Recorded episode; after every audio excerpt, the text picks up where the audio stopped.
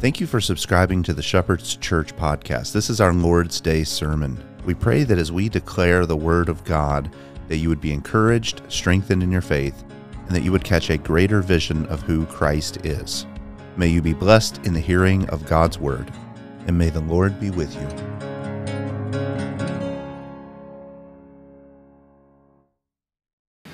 Two words you normally don't hear together is transparency and government or trust in government, or joy in government. And yet, government is critical to the health of any organization. Government is absolutely critical. And something that I didn't write this down, but I was thinking about it before I walked up, is that knowing something about the government is actually quite healthy. So, for instance, today we're going to pull back the veil a little bit. We're going to lift the hood a little bit of the Shepherd's Church and how the Shepherd's Church is governed, and that's healthy, and that's good. I remember as a kid, my grandpa taught me how to mow the yard. And he opened up the hood and he showed me all these fascinating parts that I have no idea what they were. And as a result, I ended up breaking the lawnmower multiple times because I didn't understand the machine. My grandpa never broke the lawnmower because he understood what it was for. I think when we pull back the curtain, when we open up the hood, when we look at the government of a healthy church, it's healthy for all of us. It lets you know how the church is to be governed according to Scripture, but it also it allows us to be able to share with you how things run in a faithful church. Now, like I said, healthy government is critical to the health of any organization. You can think of a club, a city, a business, a nation, a corporation, whatever you want to look at. If it has a healthy government structure, then it will be healthy. And if it doesn't, then it will become sick and invalid and it will die. You think about it, this is all this is true all throughout the general revelation, not just in scripture. You think about the animal world. Animals have a sort of system of government as well. That's why wolves have packs and alpha male leaders. That's why bees have queens and, and very highly designated jobs. That's why female robins build nests while the male robin's out grabbing worms. There's government embedded in the natural world. There's order, there's structure. So much so that we can't avoid it. You look at the cell. The cell is a fascinating thing. It has a nucleus, an epicenter, where it issues commands to the cell. That's like sort of like its central headquarters. Everything is built with this sort of order. And if that order is healthy, then the organization, the business, the city, the nation, whatever you want to say, will also in turn be healthy. Now, the reason that we're covering this topic today is not because we pre planned this according to the election. It honestly just fell naturally. I love how God does that. But we're talking about this because every church has a government. Whether a church wants to have a government or not, that doesn't matter. Every church will have a way that it organizes itself, a way that it does things. And the question that we need to wrestle with is is that biblical? If every church is going to have a government, if every church is going to have a structure, is their structure biblical? Can it be found in the Bible? And I think it's a topic that we have to look at. If we're going to be a biblical church, if we're going to be a true church, we have to look at what is a true church government. Now, in the history of the church, I can't cover this to any great extent, but in the history of the church, there's basically been three styles of church government that a church can fall into there's congregational, there's episcopal, and there's Presbyterian. Now, it makes matters even more confusing, confusing because we have churches today that are called congregational churches, churches that are called Episcopalian churches, and churches that are called Presbyterian churches. Those are not necessarily the same thing. I'm talking about a government style. So, for instance, a congregational style of church government is what you think it's ruled by the people, where they have elections for committee members and secret ballots for carpet color and such important matters as that.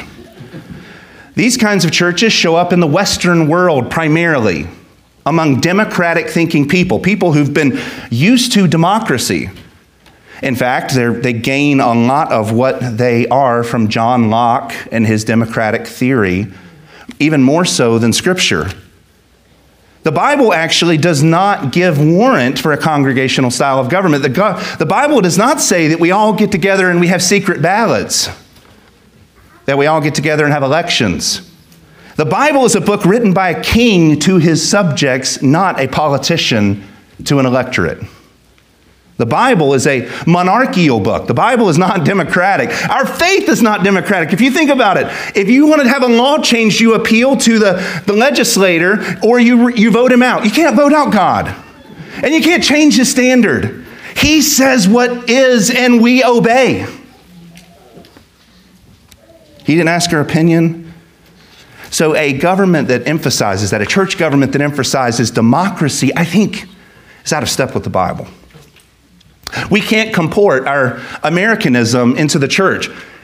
I know it feels like we've existed for a really long time, but before 1776, the church still existed for 1700 years prior.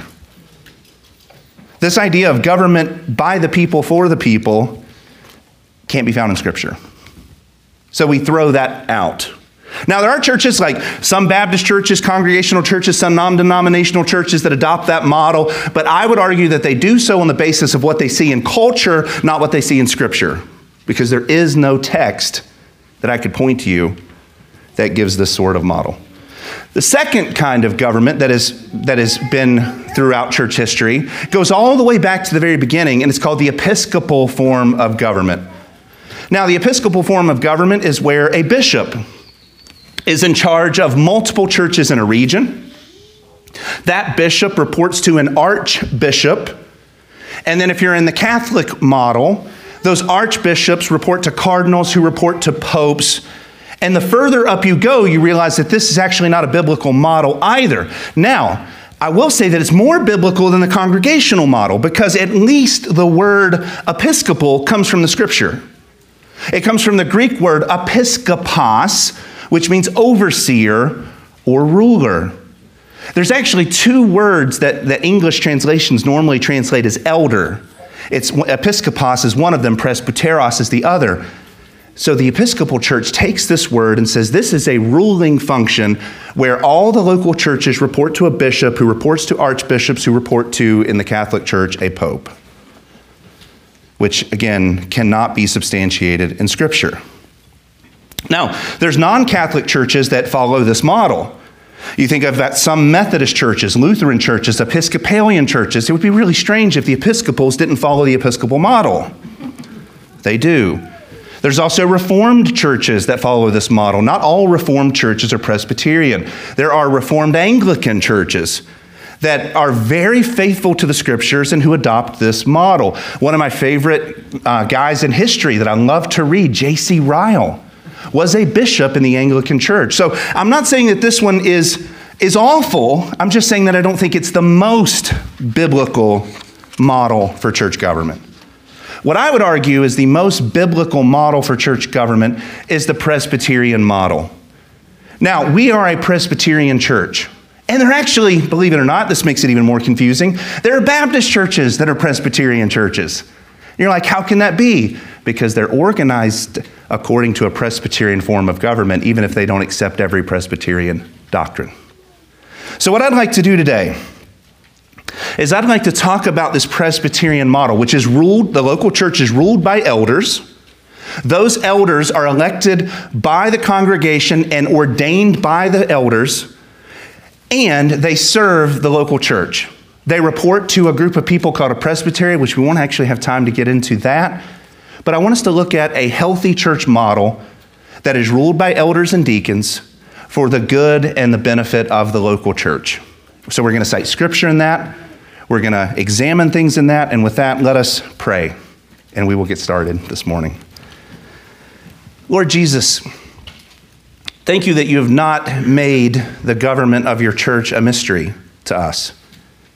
Thank you that every topic that we can look at, that there is, that there is clear scripture where we can say that is what God desires.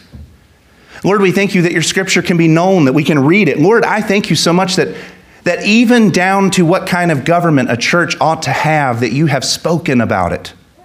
And Lord, let that encourage us that in every aspect of our lives, you have spoken and you have given us either clear teaching or clear implications of what it is that you would have us to do. Lord, I pray for this church. I pray that as we continue to serve you, Lord, I pray that you would keep us faithful. Lord, I pray that you would keep us focused on Christ and his gospel. Lord, I pray that you would never allow us to be obsessed with our own traditions and our own distinctives. Lord, let us be obsessed with Christ, his gospel, and declaring it to the nations. And it's in Christ's name that we pray. Amen. When you're talking about church government, you have to begin at the beginning. I know that sounds strange, but you have to. The Bible paints a glorious picture of how to begin at the beginning. It begins with a God who has infinite authority and he creates the world by the word of his mouth. And then we see Satan who is sabotaging that authority. God installed Adam and Eve to be his vice regents in the garden. He installed them to take his authority and extend it to the ends of the earth. And yet Satan comes in and dupes Adam and causes him to exchange his crown for shackles, his throne for subjugation. But the story does not end there. You see, in Isaiah, 700 years before the New Testament, God is giving his answer to the fall of man. And the fall of man affected many things. It affected the male female dynamic, it affected our relationship vertically with God, but it also affected the way that we organize ourselves in government. So, what is God going to do? He's going to bring redemption to every single aspect that is fallen, and in Christ, He's going to restore the government of God. Look at what it says in Isaiah 9 6 through 7. Christmas passage, we're very familiar with this.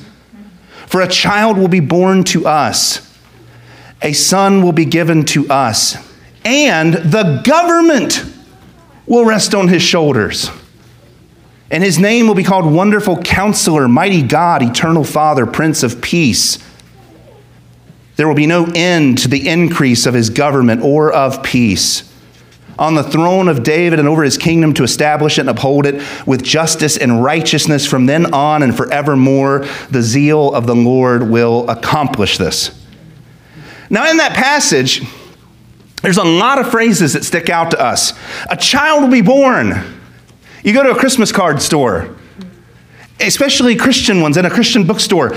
A child to us is born right there on the cover. Wonderful counselor, mighty God, Prince of Peace. How often we talk about that the government is going to rest on his shoulders? The government is in between the Son is born and wonderful counselor. This idea that the rule of God is going to be restored under the Son of God is beautiful and for, in the forefront of Isaiah chapter 9. What this means is when Christ came, the rule of God came back to the earth. Now, many Christians will say, We don't live in a theocracy. Oh, yes, we do. If God's rule is on the earth, and the government rests on his shoulders, and his, the increase of his government will not end, my dear friends, we live in a theocracy. We live in the rule of the Son of God. We do not belong primarily to democracies.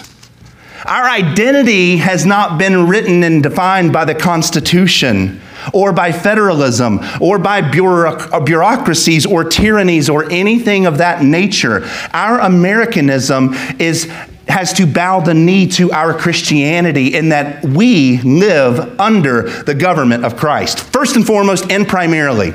Our identity as a subject of the king, not a citizen of this nation. In the end, America will die. In the end, China, Russia, North Korea will go the death of every single nation that has ever preceded it and the kingdom of God will continue to stand. Because the increase of his kingdom will not end. Take a moment to appreciate the significance of that statement. It doesn't say the increase of wickedness will not end. It doesn't say the increase of this country will not end. It says that the incremental increase of Jesus' kingdom will not stop until, as we sang before, God's glory covers the entire earth. Why do we get so depressed as Christians? We are decades, centuries, I don't know how long, but we are waiting on Christ to, to finish the victory that he's been promising us for 2,000 years. And that alone, we can hold our head up high and say that Christ will be victorious. Now, when we come to questions about authority in the church, we have to begin here where Christ has all authority. Matthew 28 18 says, This is after now Jesus has come. And after he's died on the cross, after he's resurrected from the dead, he came up and he spoke to them, saying, All authority has been given to me in heaven and on earth. Now, just so we're clear, Jesus wasn't mistaken on the scope. When he said all authority on earth belongs to him, that means no one on earth has authority other than him. Nations, rulers, presidents, kings, potentates, dictators, whatever you want to call them, they have borrowed authority that belongs to Christ, and they will be held accountable to the King of Kings and the Lord of Lords on how they steward that authority. You and I have no authority. We often, as Americans, we like to we like to put forth our individualism as this sacred thing. I have a right. I have a vote. I have a choice. That's what the entire abortion industry is built upon. My body, my choice. But if you're a Christian, you're the person who knows that you have no rights. You're the person who knows that you have no choices. You're the person who knows that you were transferred out of darkness and into life. You are the one who was dead and now you've been made alive. If you're a member of the world and you are not saved, you don't know this is true, but you will. On the day of Christ, when the king is standing in all of his glory, you will either bow in worship or you will bow in terror because there is no authority except what belongs to the Lord Jesus Christ. We can spend our life trying to amass wealth like Elon Musk or Jeff Bezos. We could spend our life trying to get limitless power like Vladimir Putin or Xi Jinping. We could, we could spend our life trying to amass materials. And in the end, realize that we were nothing more than a runaway slave who had no good master over us. As Christians, we know we have a master who loves us. As Christians, we know that we have a master who cares for us, who died for us, who brought us into his kingdom. But if you're in the world and that's what you're chasing after, if you have these gods before you, you will stand before the King of Kings naked with nothing. Because you would have offended the only one with power. And what a terror that would be. That's why the Bible says that it will be weeping and gnashing of teeth. Now, one of the most important lessons that I learned as a Christian was that I'm a slave of Christ. One of the most important things. In fact, in our Bibles, they often translate it servant, they soften it. The word is slave. Now, in biblical times, slavery existed. We live in a country where slavery existed and it was wicked. In the Bible, slavery existed and it depended on your master how things went for you. If you had a wicked and a cruel master, then you would be treated terribly and with great shame. But if you had a good master and a faithful master, you would rejoice in your servitude. How much better of a master can we have than the Lord Jesus Christ? This means, dear friends, that our opinions must be submitted to the will of our Lord. That means every aspect of your life belongs to Him. That's why Abraham Kuyper, the Dutch theologian, could say, when you look out across every square inch of the cosmos, every part of it, every molecule belongs to Jesus Christ. That means our will, our emotions, our affections, the things we own, the things we do, the people we love, every bit of it belongs to Him. And it's not ours. Everything we have, we hold with an open hand because when we hold it with a closed hand, that's the picture of idolatry. That we've made something other than our Master and Lord, Savior in our life. When we understand that we were bought and paid for and that He owns us, and that every decision that we make now is in light of this new Lord that we have. We've not been transferred out of slavery into libertine freedom. We've been transferred out of slavery to sin to slavery to Christ. When we understand that, it gives us the greatest freedom that can ever be had. You think about a fish in the water. A fish is not free. You say, hey, fish, why don't you try living on land? And they suffocate and die, right?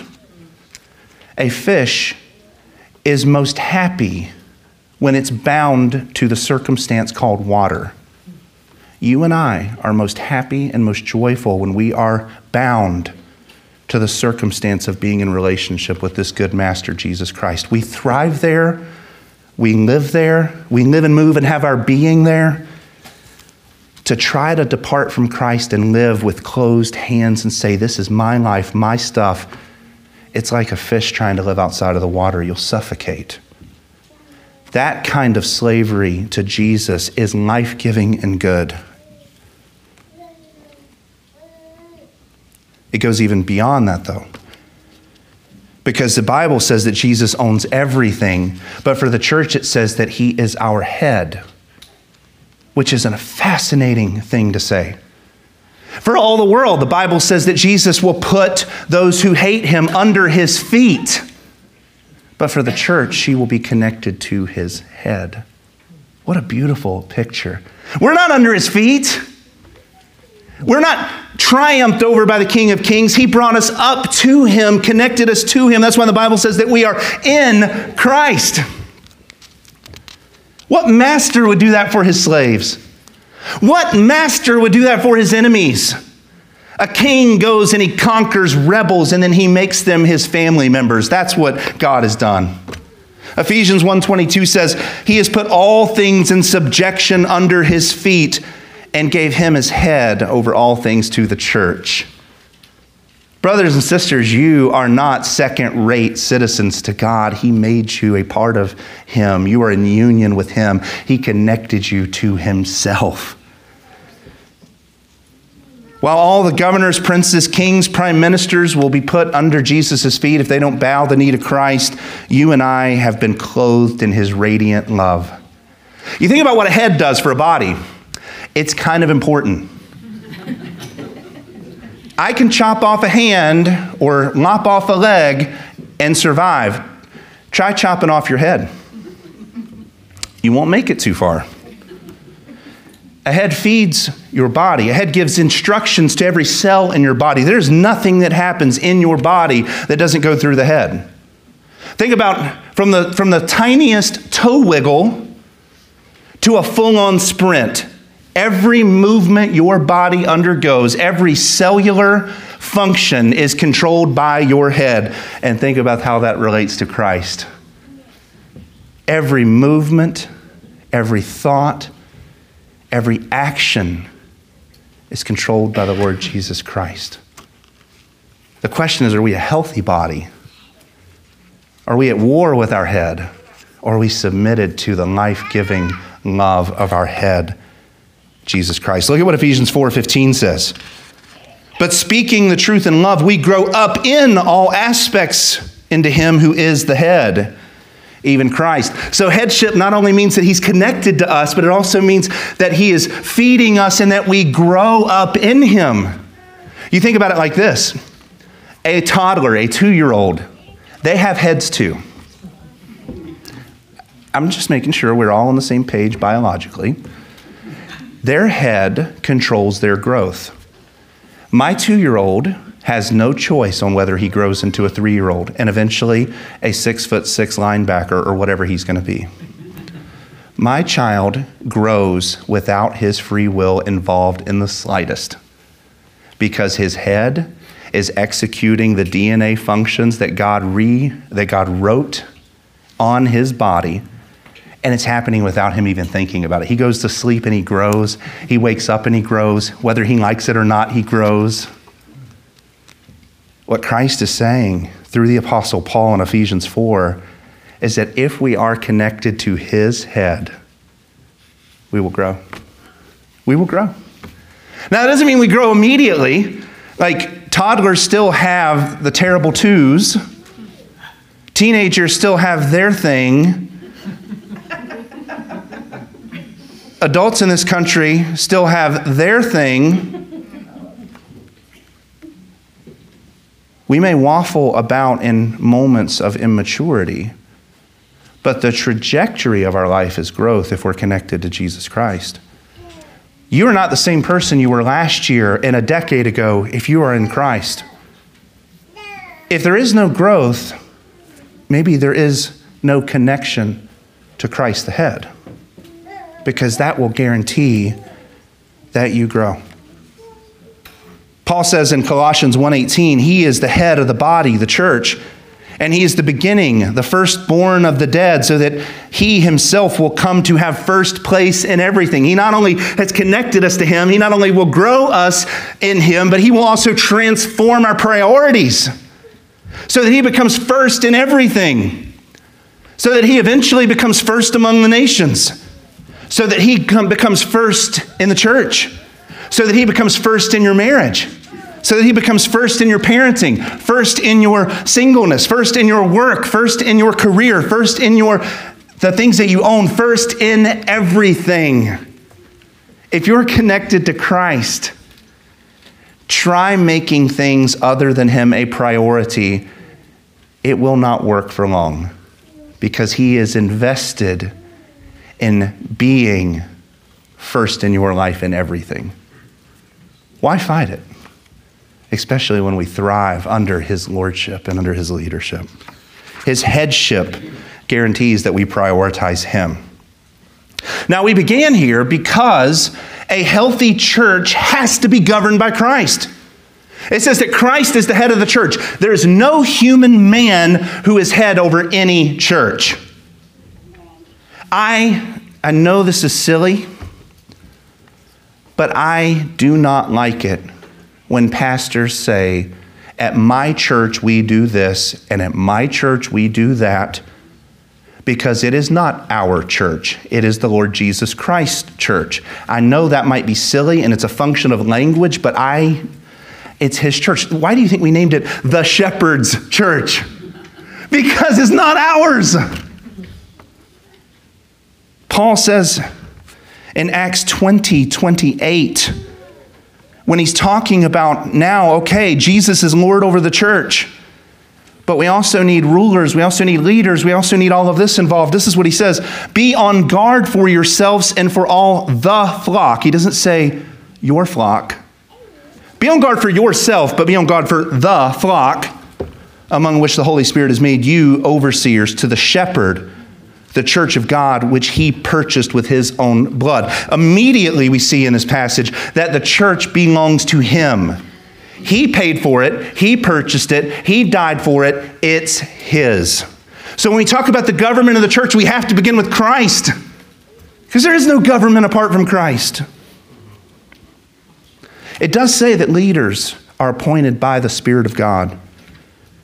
It says, among which the Holy Spirit made you overseers. This tells me that every person in church leadership must be appointed by the Spirit of Christ. They must be appointed. And we will go through how that happens because it's not abundantly clear. We don't receive a telegram from the Spirit that says, hey, pick so and so to be a leader in the church. So we have to be understanding of what the Bible's saying when it says that the Spirit sets apart people for the office of elder or deacon. But that doesn't negate the fact that it says that the Holy Spirit has made them overseers. The Holy Spirit is involved in bringing up leaders into Christ's church.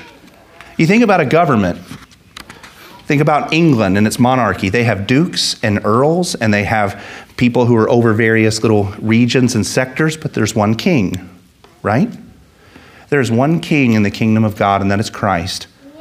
And he has installed overseers in the church by the power of the Holy Spirit. How does that happen? Well, Acts 6, 3 through 6 gives us a, a good look into how this happens. It says, Therefore, brethren, select from among you seven men of good reputation, full of the Spirit and of wisdom, whom we may put in charge of this task, but we will devote ourselves to prayer and to the ministry of the word. The statement found approval with the whole congregation, and they chose Stephen, a man full of faith and of the Holy Spirit, and Philip, Prochorus, Nicanor, Timon, Parmenas, and Nicholas, a proselyte from Antioch. And these they brought before the apostles, and after praying, they laid their hands on them. Now, the thing we need to see here, there's a lot that we could talk about in this passage. This passage is primarily about deacons. But what I want you to see is that the Holy Spirit in Acts 14 says, I set apart these leaders. And the first evidence that the Holy Spirit set them apart is that they were full of the Spirit. The Holy Spirit doesn't set apart leaders who are empty of the Spirit. The Holy Spirit doesn't set apart leaders who are marginally in need or in being affected by the Spirit. No, the Holy Spirit sets apart people who are full of the Spirit, full of faith, full of wisdom. That is a sign to the church that this particular person has the anointing of God on their life. Now, we don't have time to get into it today, but all throughout the scriptures, you have, you have faithful men who are full of the Spirit being raised up into leadership. I wish we had time to go into the complementarian versus egalitarian can women be in leadership discussion. We don't have time for that, maybe in another sermon. I will tell you that men are in leadership in the church. If you like, we can talk more about that later. But the first thing we have to see is that a man who is raised up into leadership in the church is raised up by the Holy Spirit being poured out on him in full. So when we look around as a church and we say, does that kind of man exist in this church? I mean, it's full of the Spirit, full of wisdom, full of faith. That's the kind of leader that the congregation is involved in. And that's the second evidence of the Holy Spirit, is that the congregation says, we want this guy in leadership. Now, we're a young church. We have two elders and we have a deacon candidate whose name is Dan. We're learning on how this works. We haven't been around the block forever, we're three years old. But it seems to me that two of the evidences that the Holy Spirit has set apart a man for the job is that he's full of the Holy Spirit and that the congregation approves of it. And not only approves of it, but they put him forward and say, This man among us is a man that we would like to be in leadership. Two evidences that the Holy Spirit's involved. So therefore, let's, let's cross-examine this. If he's not full of the Spirit, and if the congregation says, no, I don't think so, that man's not called to leadership. Both of those things have to be true. Luke says in Acts chapter 14, again, after they had preached the gospel to that city and had made many disciples and returned to Lystra and to Iconium and to Antioch, strengthening the souls of the disciples, encouraging them to continue in the faith, and saying, Through many tribulations we must enter the kingdom of God. When they had appointed elders from them in every church, having prayed with fasting, they commended them in the Lord in whom they had believed. So now let's add this on top of what we saw in Acts 6. We've got men who are full of the Spirit called by the congregation. Why? So that the elders can pour into them and disciple them and ordain them. Paul actually has a, a beautiful here seven step model for church planting. Paul's model for church planting is you go to a city, you make disciples, you strengthen them in the gospel, you identify the men who are full of the Spirit, you have the congregation put those men forward. You have the elders install and ordain them. And then Paul says, then it's time for me to leave and go and do it somewhere else. Where are we at as a church? Well, we're at the place now where we're begging the Lord to identify men who are full of the Spirit so that they can be put forward, so they can be discipled, so they can be raised up into leadership. Why? With the hope that one day that we can go plant more churches, that we can plant churches in every town in New England, even. This church is actually a pretty geographically disparate church. We have people, we used to have people on our western border in Fitchburg. We have people in Merrimack, New Hampshire. We have people on the south shore of Massachusetts, and we have people in Peabody and Danvers. We have people driving 45 minutes from all four cardinal directions. What is a way that we can help in that? Is pray that the Holy Spirit would pour out His love onto men, that those men would be raised up, installed in the office of elder and deacon, that we would have a full eldership body, a full deacon community, a full consistory, which is just a Presbyterian word for elders and deacons. And then in that, we send them out a couple of them out to plant more churches. And we do it over and over and over again until we die and we go meet Jesus. That's what we want. This area of the country is too important to give up on. So we want to do what Paul did. And our, our model is coming right out of the scriptures. We see those two things that the Holy Spirit is poured out onto people those people are given over to, the, over to the elders. Why are they given over to the elders? There's two things that the elders are supposed to do in this process. When the Holy Spirit shows that that man is marked out for ministry, the elders, the current elders of the church, do two things. Number one, they have to identify and cross examine and evaluate that man's character. And then they have to train him in his core competencies. Both are important. An officer who's been raised up into the church must have exemplary character and they must have the competency to serve the people of God. 1 Timothy 3 and Titus 2, we cannot spend a lot of time on this, gives 26 character qualifications for an elder. It is not a low bar. He gives 12 qualifications for a deacon, which doesn't mean that deacons are, are more than halfway less righteous. That's not what that means. The deacon qualifications are more overarching, the elder qualifications are more granular. Both men are called to holiness of life. For instance, the first elder trait is that the man would have a godly desire to be an elder. The first trait is that they would have an ambition to serve Jesus' church.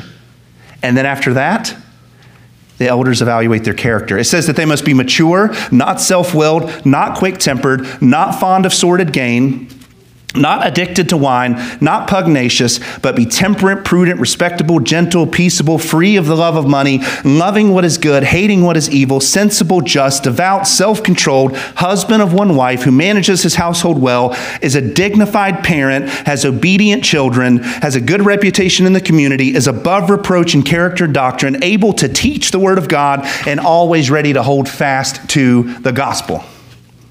That's what an elder is. If he's not, we ask ourselves the question how does the Holy Spirit set apart people for service?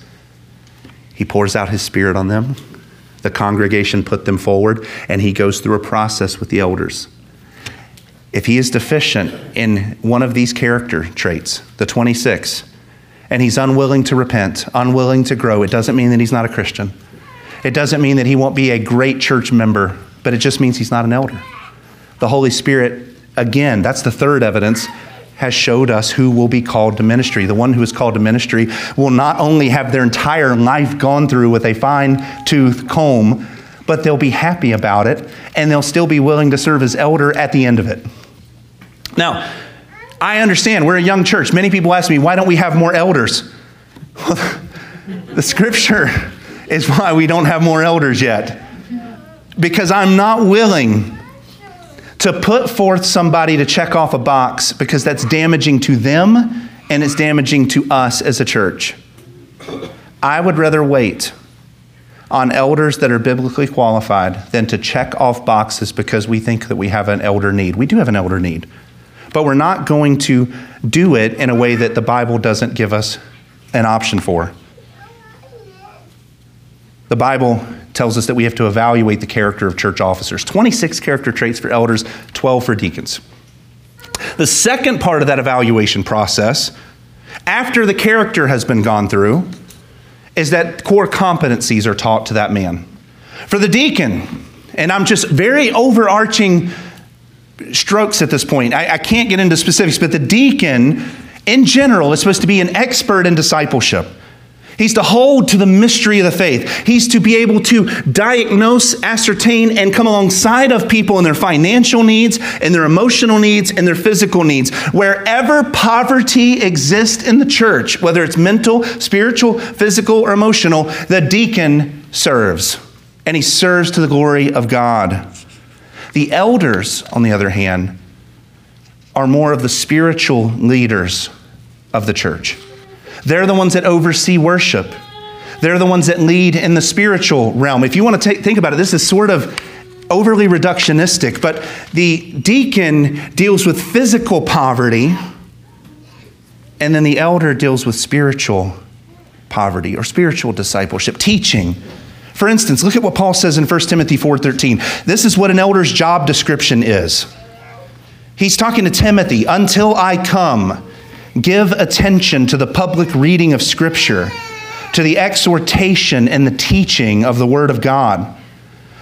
So now we have three things on the job description of, of an elder they're to read the Scriptures publicly to the people of God, they're to teach the Scriptures publicly to the people of God, they're to exhort the people in the Scriptures to the glory of God.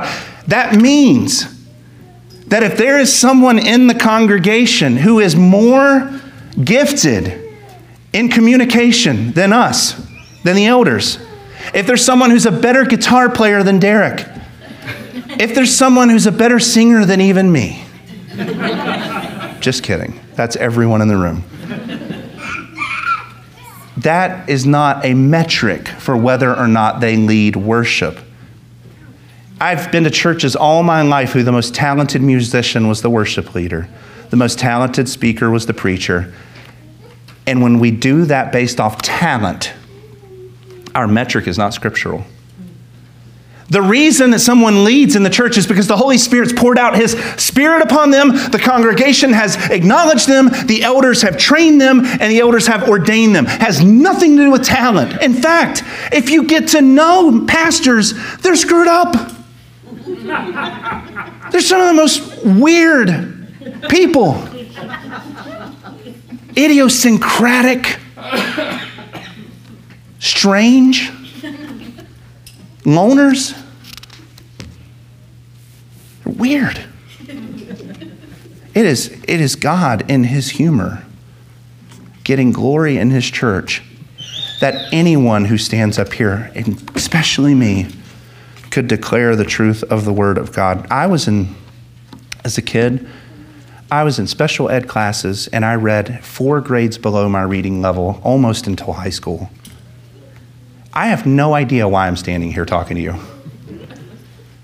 Other than God has given me a lot of grace and He's helped me in a lot of ways that were not true of me before I went into ministry. He gave me gifts that I didn't have before. He gave me memory that I didn't have before. He gave me grace that I didn't have before. So therefore, I can't boast in me. I can only boast in Christ. Elders are called to preach the Word of God with truth and with conviction. They are not called to give stories and anecdotes and marvel demonstrations about the MCU and how it applies to Christ. they are not to give watered down truisms that avoid sin and avoid obedience and are entertaining to listen to. We are to cling to the scriptures as if they're our only life raft. Look at what Paul says 2 Timothy 4 1 through 5. I solemnly charge you in the presence of God and of Christ. It's the most terrifying verse to me as a pastor. Solemnly charge you in the presence of God and of Jesus Christ, who is to judge the living and the dead, and by his appearing and his kingdom. Timothy, when he read this passage, was probably like, you know what, I could probably go into computer programming instead. this ministry thing is dangerous. Paul says all those things, and then he says, preach the word. Be ready in season and out of season. Reprove, rebuke, exhort with great patience and instruction. For the time will come when they will not endure sound doctrine but wanting to have their ears tickled, they will accumulate for themselves teachers in accordance to their own desires, and will turn away their ears from the truth and will turn aside to myths. But you, Be sober in all things, endure hardship, do the work of an evangelist, and fulfill your ministry. He says something very similar in 1 Timothy 4 6. In pointing out these things, these doctrines to the brethren, you will be a good servant of Christ Jesus, constantly nourished on the words of faith and of the sound doctrine which you have been following. Paul is saying that if a pastor wants to be nourished and wants to be well fed, then he must preach God's word because it's that word he's preaching that will either nourish him, corrupt him, feed him, or leave him starving. I have to preach the word of God for my own soul as well as for the health of this church. There's other duties of an elder.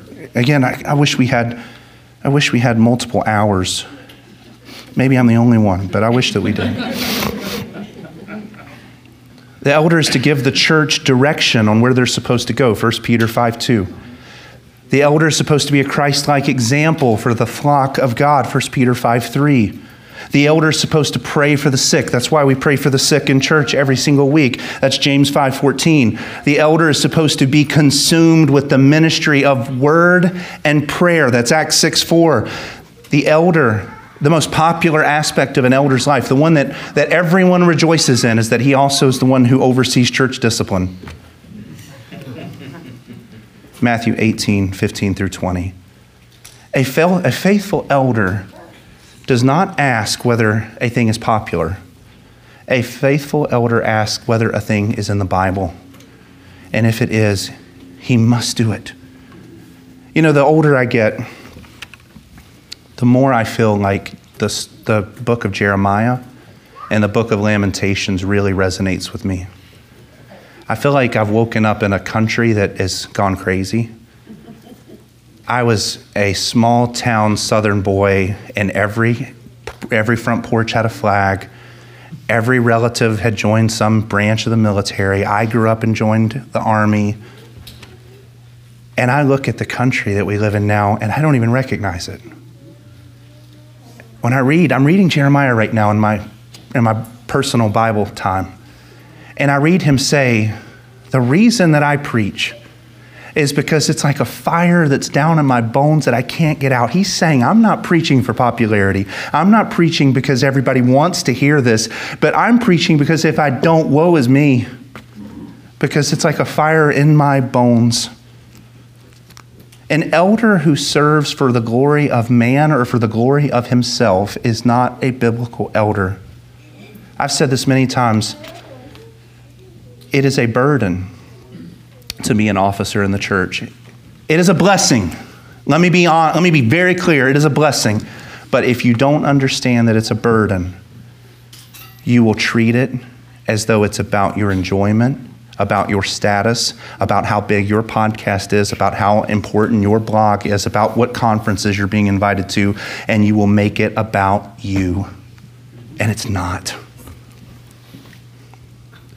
We see six things so far that the Holy Spirit's involved in. He sets apart the man the congregation puts that man forward. The elders evaluate that man's character. The elders then train that man or evaluate his character. Then the elders train that man in his competencies so that the man can serve, preach, lead, encourage, read the scriptures, pray over the congregation, administer the sacraments, minister the word and prayer, and oversee church discipline. And that's just a beginning of the job description for an elder. Again, we're not going to be able to get into all the specifics of elders and deacons, but it is a heavy burden. Now I'd like to transition because there's a temptation in a Presbyterian church, and I mean government style. We're also Presbyterian in our doctrine, but I'm, I'm just meaning government style right now. There's a temptation for everyone to look at the front and say, This is what the elders do, this is what the deacons do, what do I do? I don't do anything. That's not true. In a congregational system, everybody feels like they have a purpose. I get to vote. I went to a congregational church one time that voted down keeping the budget for discipleship $1,000 a year, and they voted it to 500 a year, but voted up the parking lot budget from 25,000 to 50. Talk about a mis, misplaced priorities. But in a congregational church, you feel like you have a say. At a congregational church, when a membership meeting happens, everybody comes. Even people you don't even know are members, people you thought had died. You're like, who are you?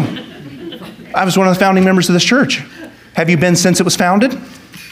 No, but it's a membership meeting today. I get my vote. In a Presbyterian church, though, it's not like that.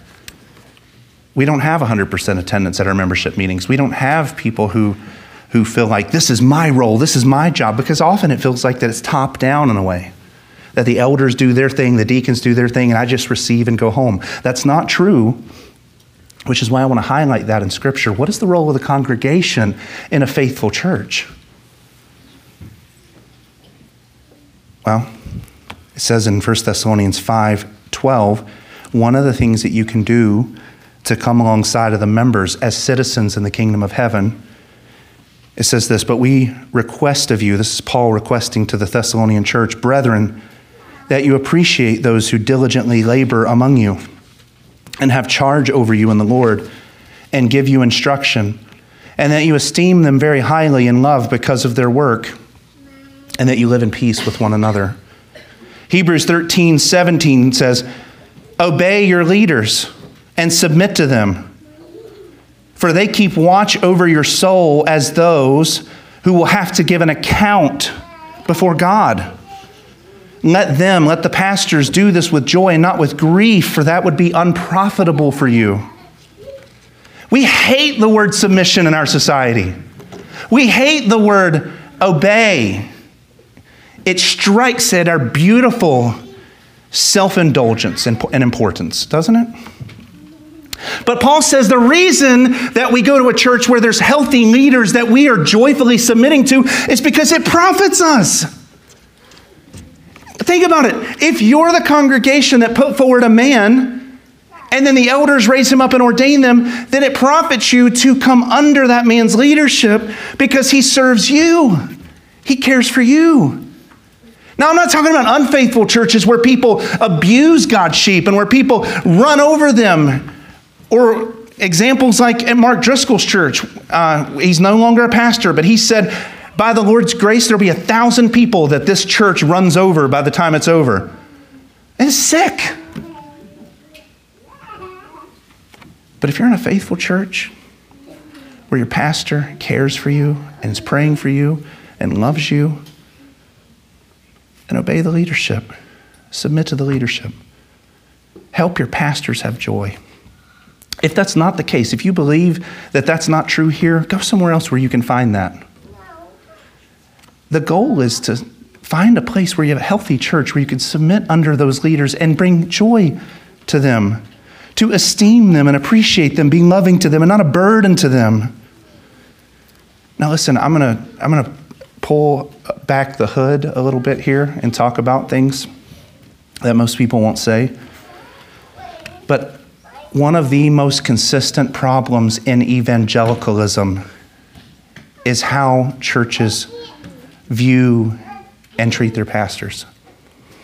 Now, I'm not saying that there's not doctrinal issues, there are, but these trans these, these go beyond doctrinal issues. This is true in Presbyterian and in Methodist. This is true in Anglican and in non denominational. I have met a hundred pastors to one who are who are ha- I mean I've met one pastor to a hundred is what I mean who are thriving in their ministry right now. When you get to know pastors, they're broken people. They've got scars. There have been situations where people have misrepresented what they've said, where people have falsely accused them, where people have left the church because there was a gossip ring in the church who was talking about them. And your pastor bears those scars in a way that they just don't they just don't translate to the church. Every pastor I've talked to has had a moment in his ministry where he felt like quitting. Every pastor has had a moment in his ministry where he's on Zillow looking at properties in Wyoming.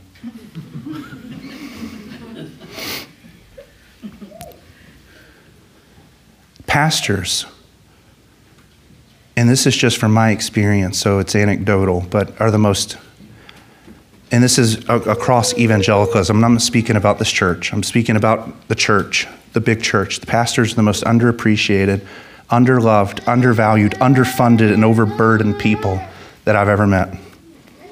And I know that's a strange thing for me to say because I'm a pastor. You know, what's he talking about? What's he really getting at here?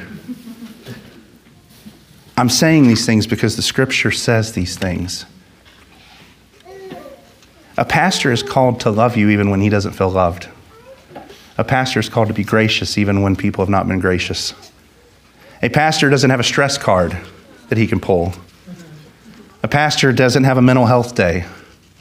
A pastor can't call in sick when the sermon has to be delivered and there's no one else to give it. He must give Jesus' people Jesus' word because he will stand before the living God on what he does. But I would be a fool to say to you that every day is sunshine and roses in ministry. Roses have thorns and they hurt. The role is heavy.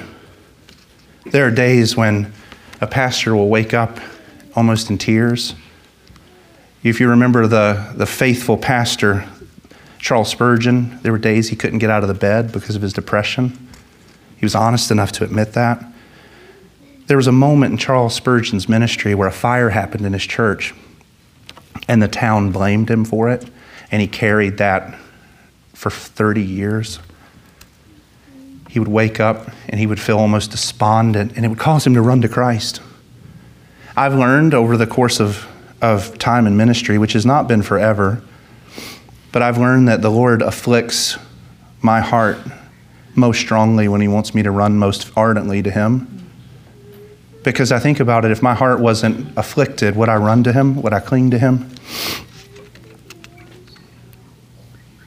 Pastors carry a massive burden. That's why I think the scriptures say that the congregation has got to love, appreciate, and care for their pastors, whether you go here or whether you go to another church or whether you, you go to, you move out of state, whatever. I'm, I'm pleading in a sense with you, not because it affects me. I'm, I'm saying because the scripture says this to love and care for your ministers because it's a heavy role. Look at what Paul says in 1 Thessalonians 5.25, a short verse. He says, Brethren, pray for us I appreciate the brevity of that statement. He could go on. Paul, Paul can go on. In the original Greek, Romans chapter 1, verses 1 through 8 is a sentence. That's one sentence. Paul can go on. But here, with great brevity, he says, Brethren, pray for us. It's one of the best things you could possibly do for us, is just pray for us. Paul knows that ministry is bigger than any man can carry. Like I told you earlier, we're the fools of this world. Ministry is bigger than us. If we don't have Christ above all else, the Spirit interceding us for us constantly, the love and support of a community, and people who are praying for us, we're, da- we're, we're in danger. Don't idolize your pastor. Whether it's this church or another church, don't. There is nothing special about being a pastor, and there's nothing special about your pastor. Life is not a video game, and I'm not on a different level. I need prayer. Derek needs prayer. Our future deacons and elders need prayer for our family, for our marriage, for our holiness, for our children, for our personal time with Jesus, for wisdom, discernment, resilience. Would you pray that there be a day where I don't give up? and say, This is too hard. I'm moving to Wyoming. These are areas where the church can be faithful citizens in the kingdom and just loving, caring, and praying. I had in my first sermon that I ever preached, this is an example. Um, it's funny, but I, there's a point in the first example, the first sermon I ever preached, a guy came up to me and said, That was really great, but next time, maybe, maybe try to cry a little bit so that we actually know that you care. That was exactly how he said it. I'm not even embellishing. And I was like, Thank you.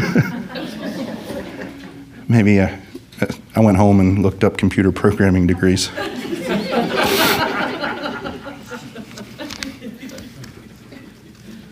These tasks are heavy. We need your love, support, and your prayer. Pastors also need financial support in order to keep doing the work.